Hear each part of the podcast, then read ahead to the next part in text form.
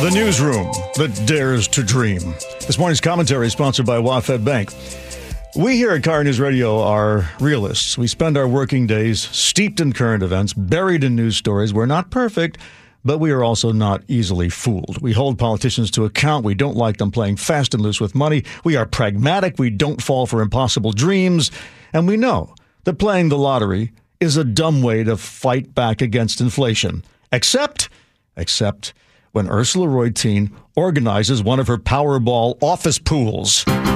I barely got the words out of my mouth. I said, Should I do an office pool? And I already had people lining up. It's time to play America's favorite jackpot game. This is Powerball. All the crazy bureaucrats are out of control, taxing me and spending all the money they stole. They ripped me off for parking and they're raising my rent, and my health insurance jumped 900%. Thanks, Big Pharma. So I bought me a Powerball ticket. It's a hell of a thrill.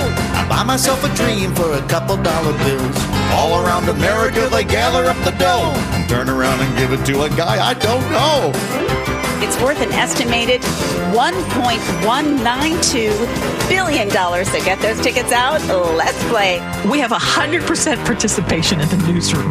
The media will tell you the odds are too high. There's a better chance you'll fall into a sinkhole and die, or that an asteroid could hit you and make you go splat. But who's gonna pay a dollar for that? I'm no sucker.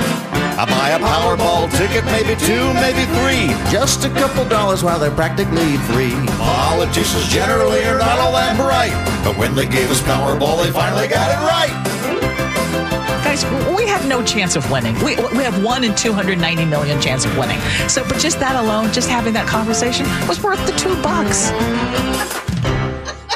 Just as she predicted, nobody won, as in nobody. Um, so. um, I disagree. We did our our, our work pool. We did win something. what did we win? Well, I'll I'll let you know when she joins the show. We won? at seven forty five. We didn't win the Powerball, but we won something. we won a, right. We won a secondary jackpot. we won something. Really? Sweet. I'm just saying something. Okay. Early Okay. retirement, here Let's we not come. use the word Ah. jackpot. Let's just. one of those tickets get the money back so we get like two bucks or something? Uh, hey, it's more than two bucks. So Ursula's going to join us at seven forty-five. Well, and if I'm not here tomorrow, you'll know why. anyway,